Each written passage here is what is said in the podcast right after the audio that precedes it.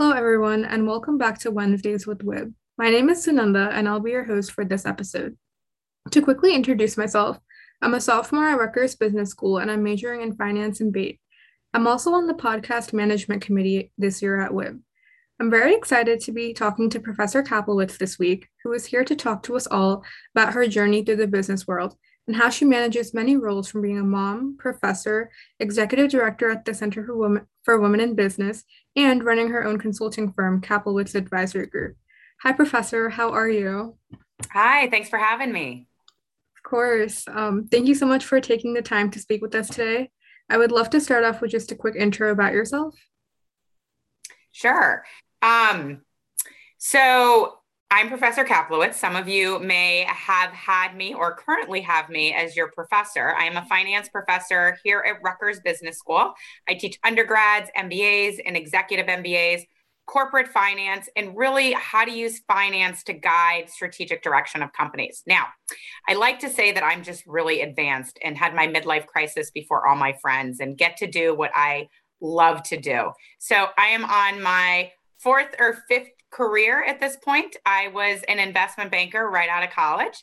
And then I went into the company side and I went back to graduate school and got my MBA.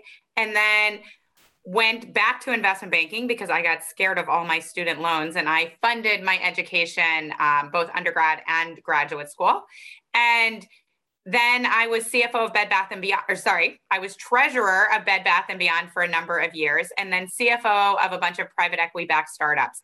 In between, I took a couple years off, which were the hardest, least financially earning years that I had, and stayed home with the kids.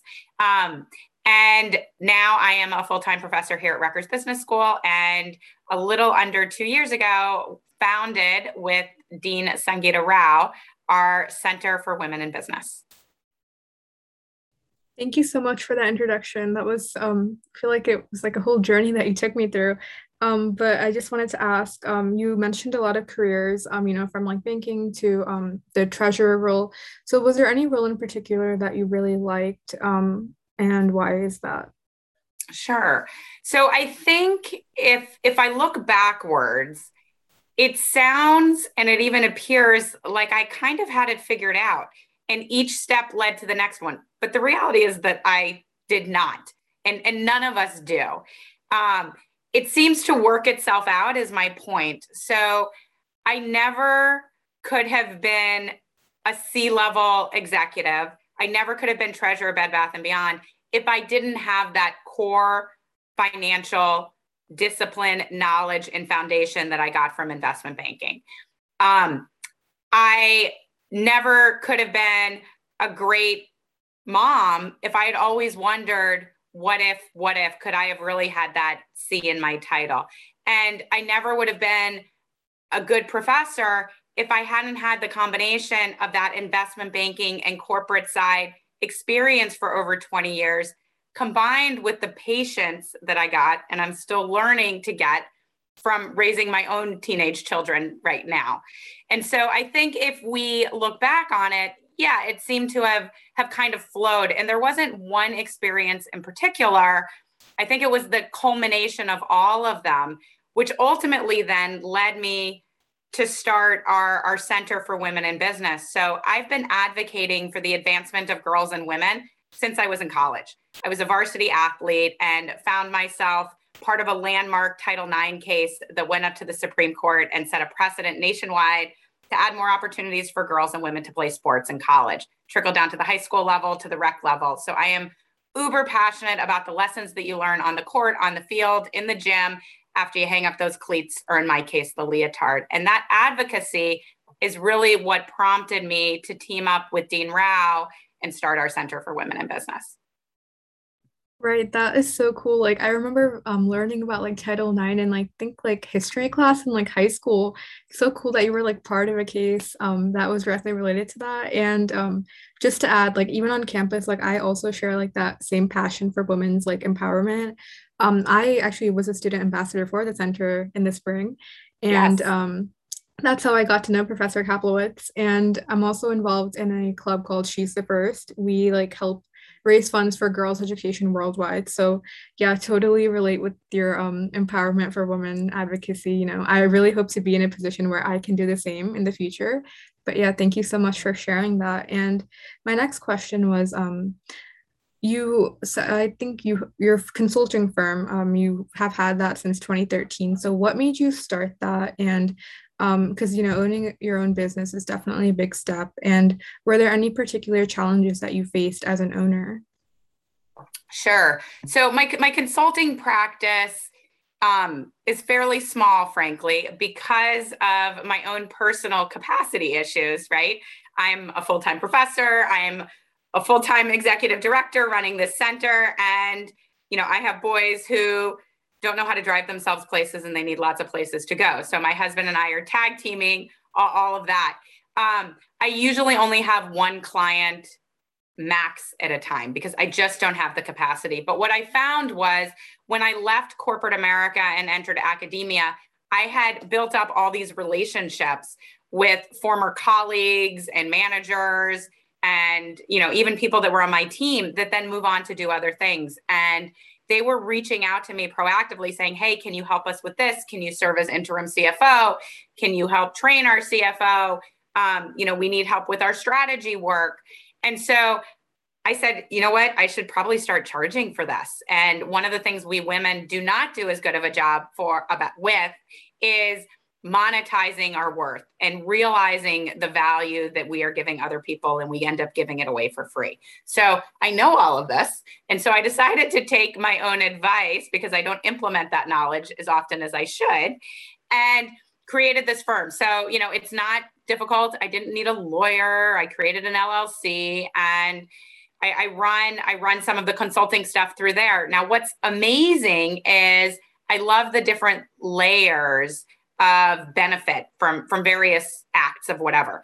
And this in particular i get to leverage what i'm teaching in the classroom and bring it into the real world company.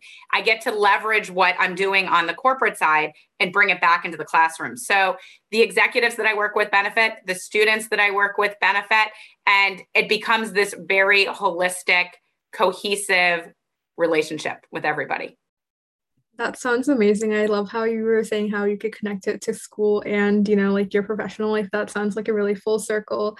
Um, and I guess um, how you were saying, like, you know, as women, like sometimes we don't, you know, take charge and like, you know, are we're not assertive, but I love that you also spoke to that. Um, and so what's something that you liked about being your own boss, you know, like you've worked in under like, you know, like you've worked under management and like all your other roles except for the CWIB part. So how does it feel to be, you know, in charge of your own company? Yeah, so look, it's it's incredible because you have the flexibility. Uh, I find the flexibility with the consulting. I find the flexibility to an extent with the teaching. I mean, the beauty of being faculty is when we have class, we have to be on campus and in the classroom. And I think we've all realized as students and as faculty that we all generally I'm not going to say everybody, but most of us do much better and learn and are able to focus a little bit more when we are in person in the classroom, right? And so, sure. besides those times when I'm in the classroom, my virtual office at home, my home office, I was using before the pandemic and am super productive there. And so, having that flexibility to be able to hear how my kids' day was after school or see them in the morning before they go off is is really rewarding. And even with respect to the center yes it is part of Rutgers University and there are folks that you know we all answer to but it is entrepreneurial even within that space. And that really energizes me. And i think it energizes a lot of people when you have the flexibility to to do what you need to do to add value to the overall organization but are able to do it within the constraints you know in, in of your own time and other commitments as well. I think corporations nationwide are trying to figure that out right now as well.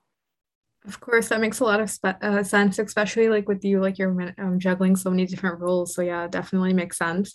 Um, this is a kind of interesting question um, that I'm really curious about. So you've successfully pivoted through a lot of different roles in your career. So where do you think, you know, like in the future, like are you you know, venturing onto anything new, interesting, or are you just continuing your work with like CWIB and as professor? So anything on that? that? that- that that's a great question, and yes, I'm I'm leveraging my my dance training from that I had to learn in gymnastics to pivot all of those all of those times. But like I said, I think each one built upon the other. I'm really grateful and fortunate that I get to do what I love to do every single day. I love developing talent in people.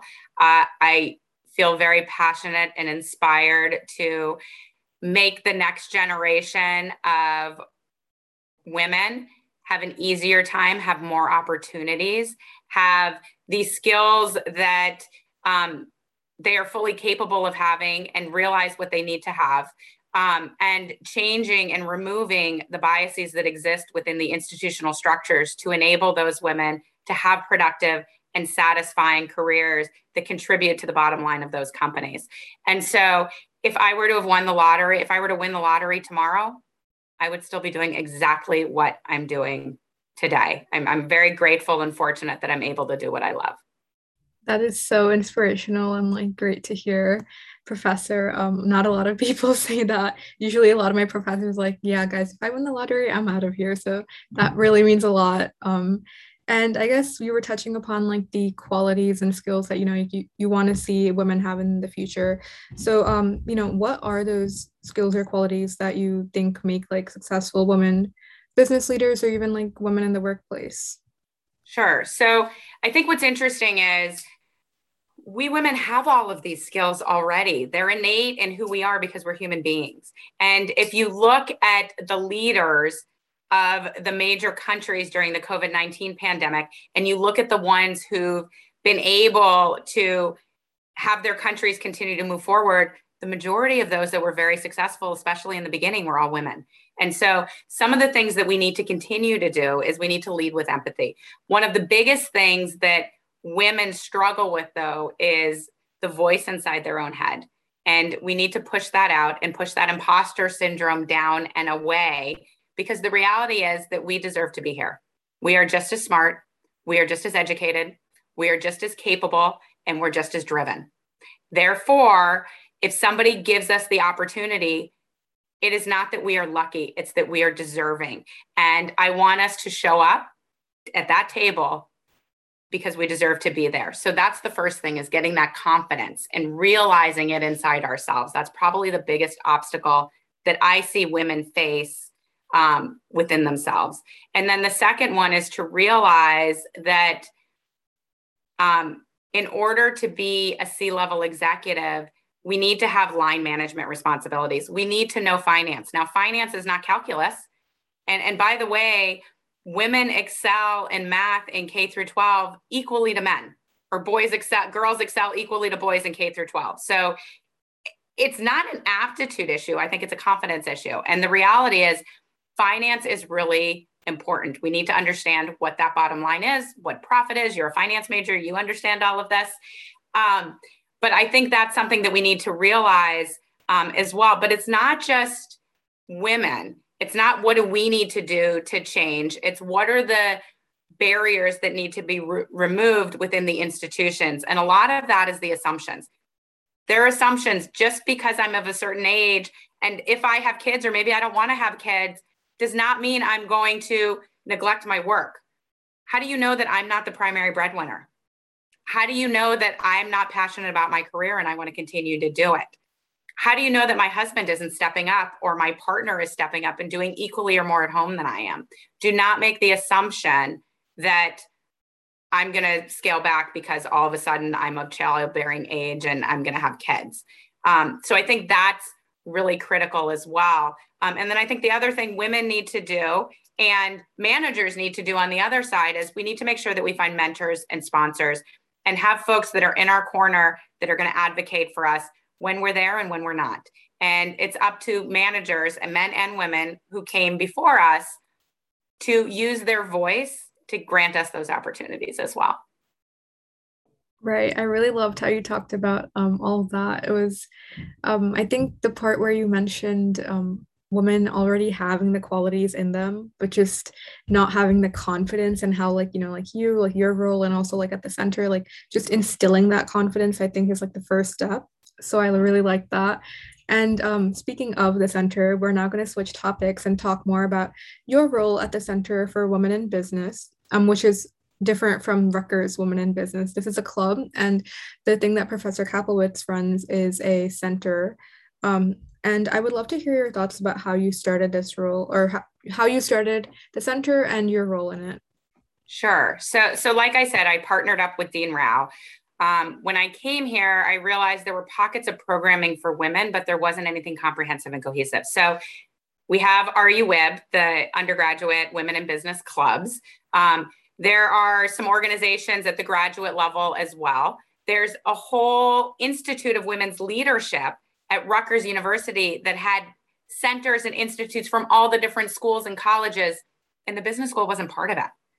And to me, that seemed like a really big mess. So we decided to create it. So we went to Dean Lei and said, Hey, we have this idea. And she's been very supportive and said, Great, go raise some money and get a board together. And because I, I don't have an appreciation maybe of how slow things are supposed to move in academia, um, somebody tells me I can do something, I'm going to do it. So, eight months after we had a cocktail event with 30 alum to float this idea, the university approved the formation of the Center for Women in Business. And so, really, what we're doing is through education, opportunity, and thought leadership, we do three things. We remove barriers, we build community and we empower women with confidence and skills to succeed. And so we are uh, we were established as a research center. If you look at the latest issue of the rutgers business review the entire issue is dedicated to advancing women in business. So professor kristina durante and i took over the issue and curated seven articles from different scholarly academics throughout the country to contribute to that issue again focused on the themes of our center removing barriers, building community, and empowering women. Um, we support and provide assistance to the student clubs like Rutgers, uh, RU WIB, um, like Smart Women Securities. I happen to be the faculty advisor for RU WIB Newark. I'm the faculty advisor for Smart Women Securities, a new club that was just started in New Brunswick. Um, Dean Rao is the faculty advisor for RU WIB in New Brunswick. Um, I'm working with the MBA clubs as well. What we can do is we can help introduce you to other folks. One of the biggest barriers for women is not understand one, not realizing what these jobs are. Two, um, knowing that there are opportunities for them. And three, understanding what those jobs are because they don't see people that look like them in these positions. So the more we can showcase other women who are doing various different jobs that you might not have even considered, the more likely it is you're going to enter those professions and they're more lucrative. Right. It was great hearing about the um, three, you know, like actions that the center does. And also, I wanted to say I also joined Smart Women Securities this year. So, like, really great club, learning a lot from it. I'm so really glad that's there. And um, my next question to you is um, you said that you know like three actions for the center but i intern or was ambassador last semester and we learned about the three pillars of the center which are intersectionality male allies and mid-career women so can you explain more in detail how the center decided on these pillars and why you think these topics are of particular importance in the workplace today Sure. So so that's that's a great question. And when we created the center, one of the things we did was we did market research, just like you learn about in your strategy classes, right? And see where is that empty space that folks aren't playing, both at the academic level and in the professional services level. And what we found were these three areas. So the first is mid career women. So there's a lot of work that's being done for her when she gets out of college. How can we support her? How can we make sure she enters the workforce? Lots of work being done on how do we get more women into the C suite that messy middle when everything in her life is overlapping, mid career, not necessarily level, but the middle of her career, call it 10 plus years of work experience, um, maybe, you know, up to 25, 30 years of work experience. She might have kids that she's taking care of. She might have parents that she's taking care of. She might be kind of stuck in her current level and want to move on to something else. She might be thinking of, you know, something that maybe is more, she's more passionate about doing. She might be trying to figure out how to get promoted. So, all of that, how do we get her to stay in the workforce? And again, that's where those removing those barriers and all those assumptions and biases exist as well. And how can we eliminate some of those? Because it's not just fixing her, that's not going to change the paradigm. It's fixing the institution. So that's the first one. And the second one is um, intersectionality. So, intersectionality is a term coined years ago by Kimberlé Crenshaw, um, really touching on the fact that people have generally more than one way that they identify themselves.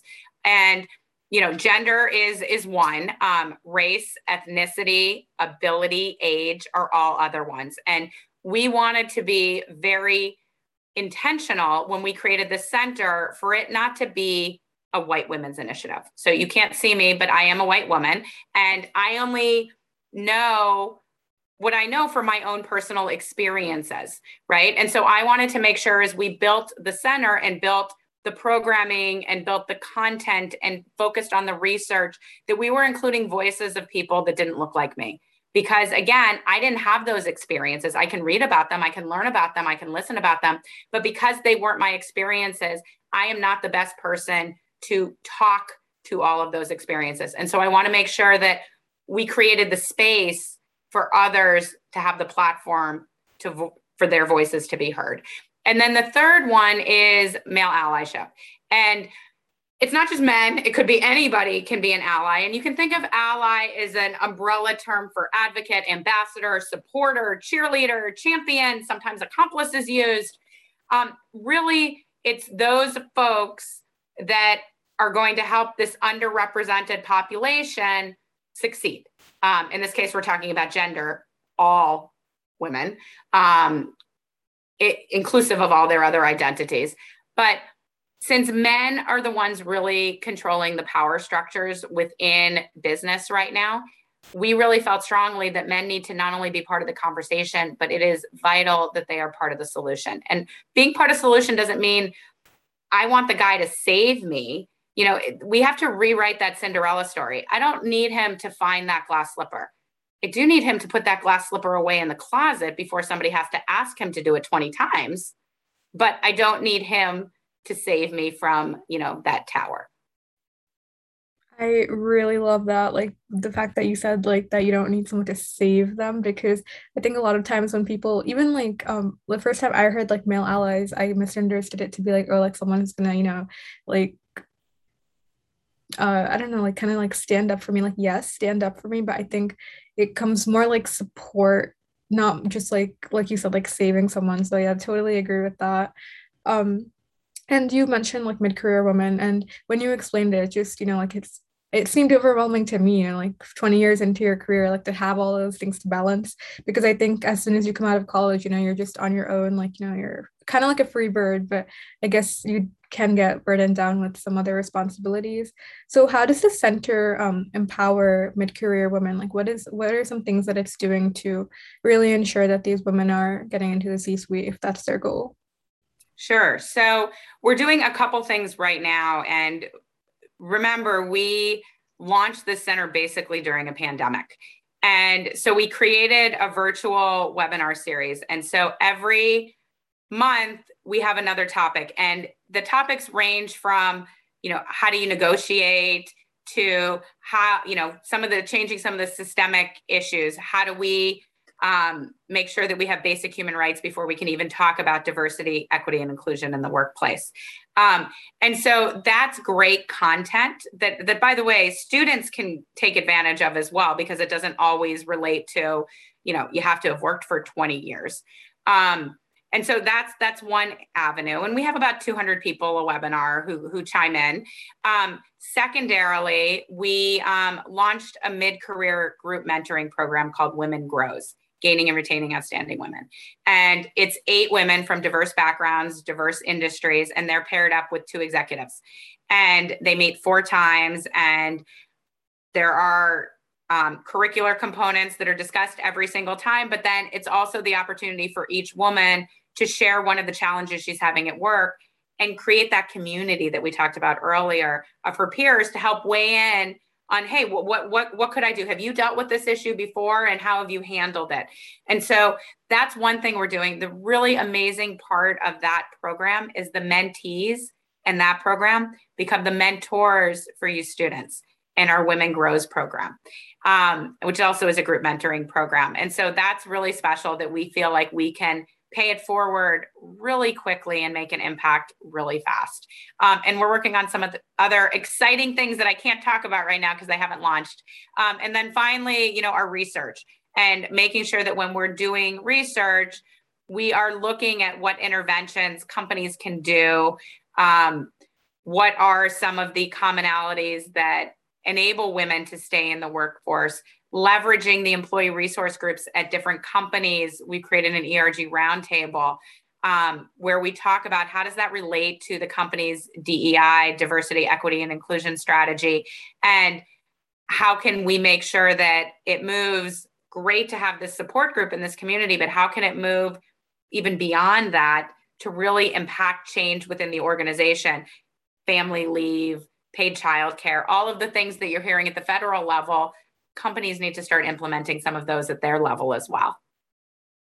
Right. Um, that is great. And also, um, I was just collecting my thoughts. So you were saying how the mentors, like, you know, they become mentees and even like women that are like have had like careers like 20 years, like they're getting mentored. So I think it's really important to realize that mentorship is like an ongoing process. And usually like I think even sometimes like in undergraduate like people are like oh i don't need to be mentored. Like i'm i already have my internship. But i think it's really important to learn from what you said. Like it's oh it's never too late to be like mentored. So i really like that.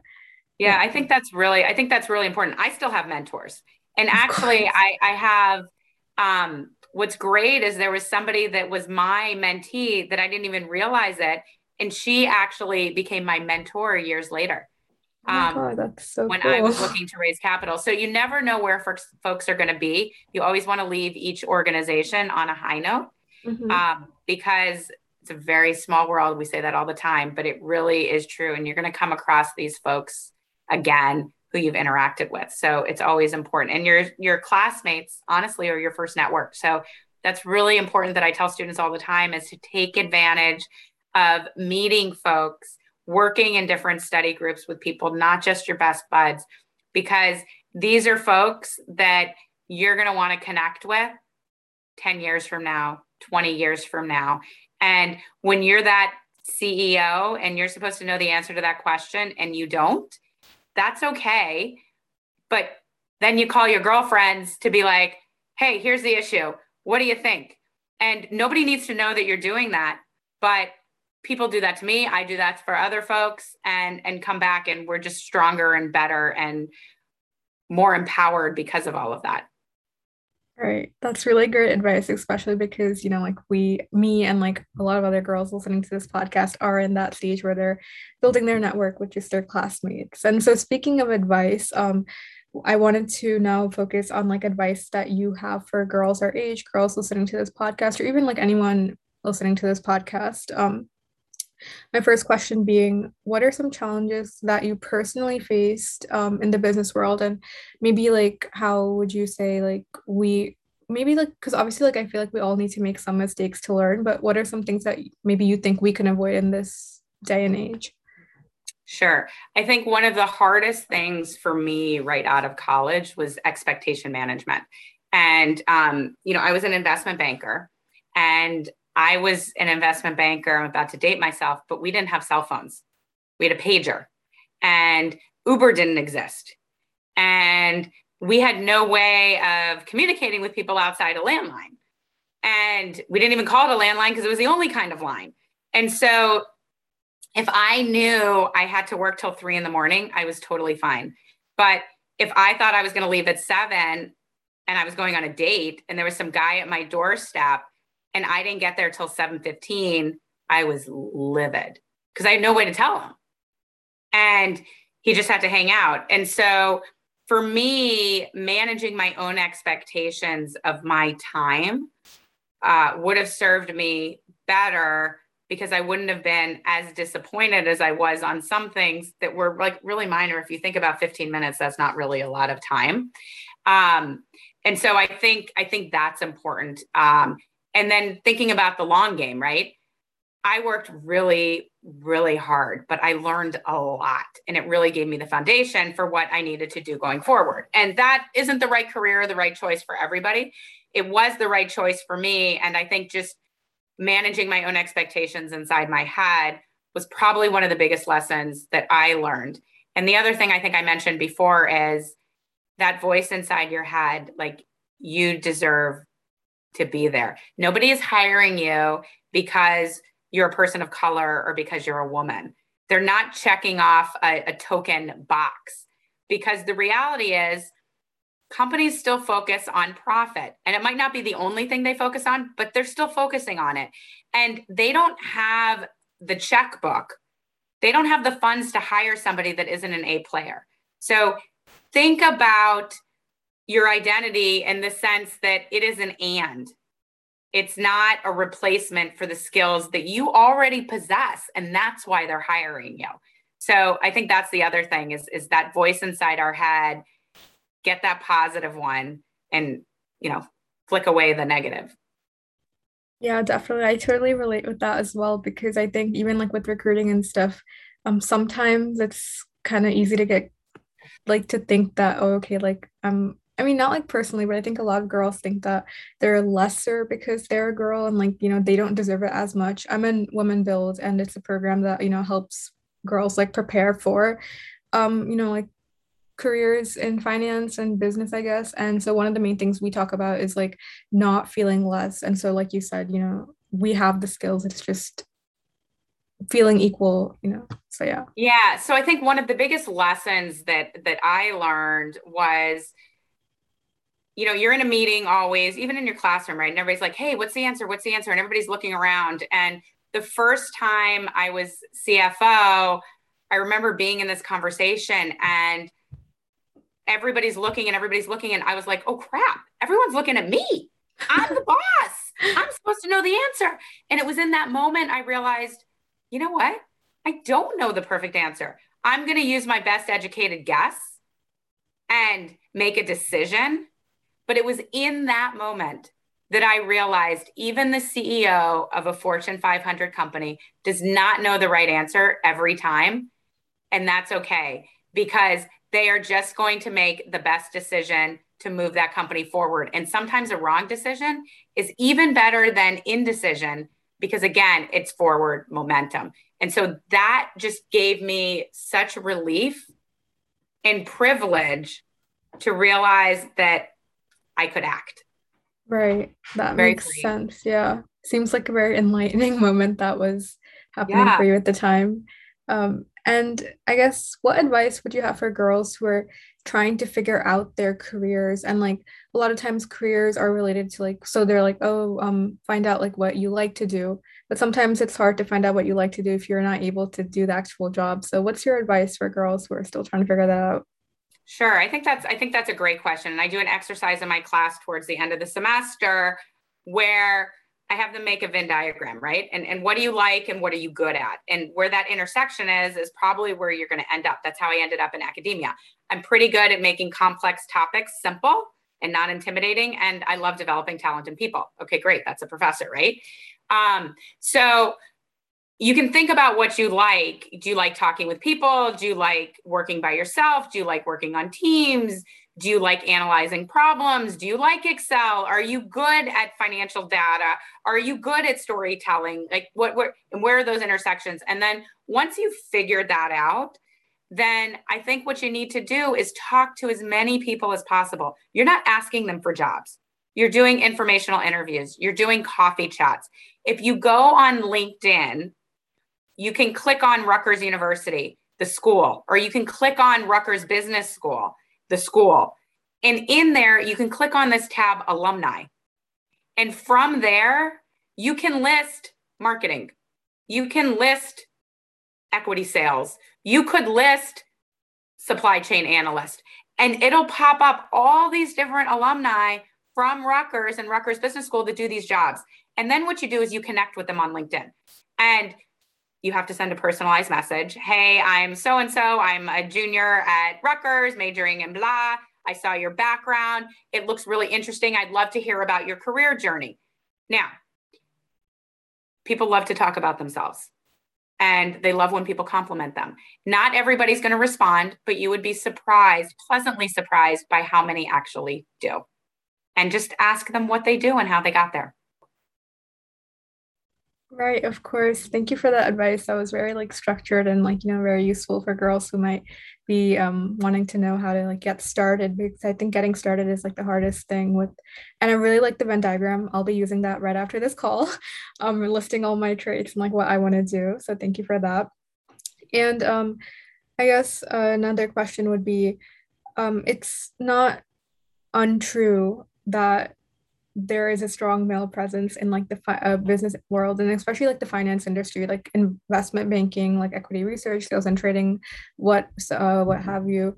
So what do you how do you think like a woman can better position herself like both mentally well i guess mentally um, and even like maybe uh, what's it called like technically? Sure. So you know it's interesting. As a finance professor i i talk with um, a lot of recruiters, right? Because they want they want you all, they want our students. Um, and what they tell me from all of our students is the technical skills are great. What we need to work on is the storytelling. Why do we want this job? Why do we want to be at the firm? Not just because we want to make a lot of money, because that's not a good answer, right? Um, when I started out my career in investment banking, I was one of two women in a class of 20, 10%. Me, I had brown hair. My roommate had blonde hair. The hardest part about my job was not doing the financial models. It was knowing and remembering the names of all the other guys in my analyst class because they all looked the same. And we looked different because we had different hair colors. Um, so that was that was the hardest part. You know, I go back to thinking, hey, I, you know, I belong here and I deserve to be here. And, that, and that's probably the biggest thing. From a technical skill standpoint, you're gonna have the same technical skills that the guys are, right? You're going through the same classes. There's an interesting study that was done years ago that said women only apply to jobs if they meet 100% of the criteria and men apply when they're like i got 60% of this. And so my advice to, to, to women especially as you're entering these fields is you don't have to meet every single criteria that they're asking because the guys are not meeting every single criteria that they're asking and they're still going for it. So it doesn't have to be 100% doesn't even have to be an a on the criteria that you meet right? Sell your story, figure out how you can leverage, right? We talk about leverage in finance, get the most out of what you currently have. Leverage your experiences, your leadership experiences um, to really craft the story and the reason of why you want to be there. And, you know, I think you still form those relationships um, within the within the company, you know, within your analyst class, find the folks who maybe have had internships where they've done this before or have some experience and you want to find that mentor don't ask somebody will you be my mentor? That's a little as my kids would say cringy. But you want to find you want to find those people who will help develop you. And that's where you want to go when you start working. You want to go where folks are going to take an interest to develop you. And the best managers are the ones that want you to replace them because once you can replace them, they can move on and do something even more exciting for them. But they can't do that until they backfill. So a really good manager is one that wants you to succeed and doesn't feel threatened. Of course, that's so powerful actually to think about it that way. Um, and I guess you were saying, like, you know, like women apply to jobs that they feel 100% capable in. And sometimes we think that we need to be um, 100% right in order to even like speak. Um, and so, are there any like I don't know, like little exercises or tips that you have um, that maybe like we can implement on an everyday basis in order to, you know, because I think um, doing it every day will help us like in the long term instead of, I don't think it's something that we can like switch on or off like this, you know? So is there any like advice that you have? Yeah. So it's, it's like practice, right? Mm-hmm. Um, so there are a couple things and they actually that that I've used to combat that imposter syndrome. And about three quarters of women, I think, suffer from imposter syndrome. And the higher up you get, the irony is the more you experience it. Um, where you've actually become more of an expert and should feel less imposter like. but a couple of these things, and they all come from my sports background, actually. We had, this was back in the 80s, and we had this thing called a Walkman, which was, you know, an early, early, early addition to you know your your your phone with music on it and listening to Spotify. And there was uh it was almost like meditation mental health coach that we had to listen to. And there was this woman on this cassette. And at the end of our five hour practice, we'd lie down and we'd listen to these mantras. And it was, you know, I am a good gymnast. I am a good gymnast. I am a good gymnast. And she was yelling it by the third time. And you're like, fine, fine, fine, I'm good. And it was like, you know, I like gymnastics. I like this. I like, and, and so it was going off. And so I started doing that when I got to um, to banking. And you know, my imposter syndrome started out even prior to that. So mm-hmm. I grew up in Arizona. We were on government assistance before I went to college. Um, college really was my ticket into not having to worry about the finances the way I did growing up as a kid. And I knew way too much at the age that I did.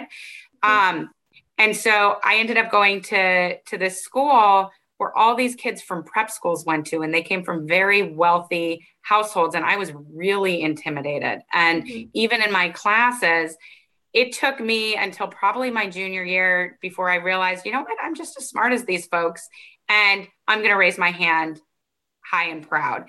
And so, it, but it was telling myself these mantras. And so when I went into the banking, I was like, I like investment banking. I like investment banking. And I said, I'm a good financial modeler. I'm a good, and finally, like, I said it enough that I believed it. And the other thing that I believe is women a lot of times don't take up space. And it's a physical sign. Like we make ourselves small, we cross our legs, we put our hands on our lap, where men like spread themselves out on the subway and, you know, are really big. And so there's something called power posing. And, you know, you can make the Wonder Woman pose with your hands on your hips and pretend like there's that cape behind you. And if you do that and just breathe naturally for a couple minutes, it somehow conditions your brain to think that you are bigger and stronger and more deserving and mentally there to execute whatever task it happens to be. And so those are a couple techniques. Uh, the other one I mentioned was surround yourself with a network of really smart people. Mm-hmm. And if you don't know the answer to something, you say, hmm, that's a really good question. Let me think about it. And then I call it my friends. Mm-hmm. And then I come back and I have an answer because I've right. thought about it. I might have had some other folks think about it with me, and then I come back and and we're able to do it. So those are just a couple three hacks right. that I've used in my life. Thank you. And I think in um, Woman Build, we were talking about how women say sorry a lot. Like we were watching a Pantene commercial and it was like, um, it was for things that they didn't even do. Like they were like someone else like sat next to them on the subway and they were like, oh, sorry. Like, so then it just made us realize how much we say sorry and how unnecessary it is. But yeah. Sorry and just. Don't oh, say yeah, just either. That That's too. the other one. Yeah. All right. Thank you so much, Professor, for being on this episode. Um, it was so amazing to hear about your experiences and all the advice you had for us, especially those three hacks at the end. Those were really, I really like the affirmations. Definitely going to do that one. Um, um, and a big thank you to our listeners for tuning in. Join us uh, two Wednesdays from now for another episode of Wednesdays with Wib and have a great week. Thanks. Take care. Thank you.